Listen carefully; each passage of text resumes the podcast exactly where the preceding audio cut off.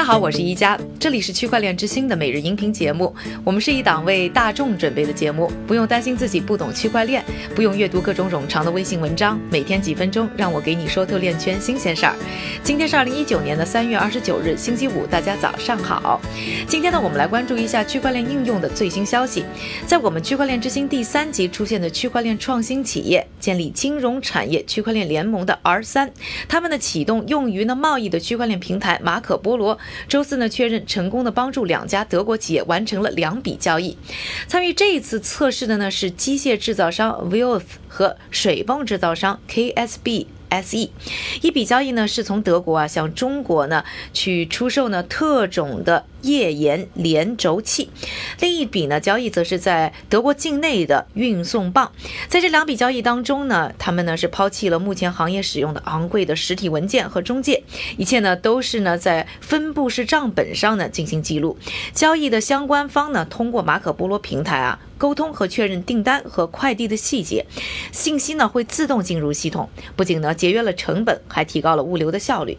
负责这两笔交易付款相关业务的呢是两家德国银行，分别啊是德国商业银行以及呢德国巴登富腾堡州银行。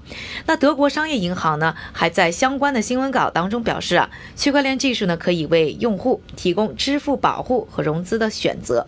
这两笔呢现实的交易呢让大家看到了宝贵的机。会可以在未来呢更好的进行呢国内和国际的支付和融资活动。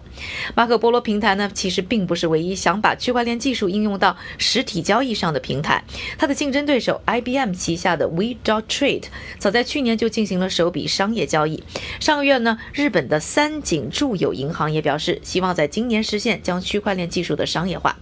马可波罗的下一步细节呢是想连接到公司的企业资源计划 ERP 系统。来帮助进行了交易的执行。说完了在企业应用方面的最新消息之后呢，下面我们还是请出韭菜哥，他为大家准备了一组链圈的最新快讯。好的，一家，我们先来看一组平台方面的消息。首先呀，纽约州金融服务部日前向数字货币交易平台 Tagomi Trading 发放了比特币交易许可证。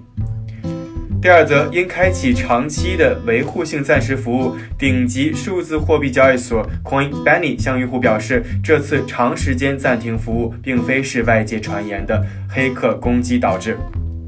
第三则消息，区块链交易平台 CEDEX 日前表示，在推出钻石交易所交易基金 ETF 之前，该公司已经获得了六千多颗钻石的供应。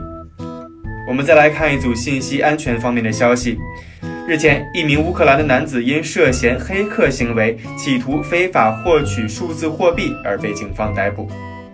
最后一则消息，一名日本的男子此前因为在自己的网站上植入了小程序，并利用用户的闲置算法开采数字货币而被指控。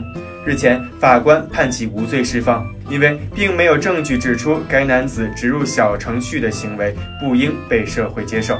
感谢韭菜哥的分享，也感谢各位的收听。我是宜家区块链之星，还原区块链最真的样子。祝各位周末愉快，我们下周再见。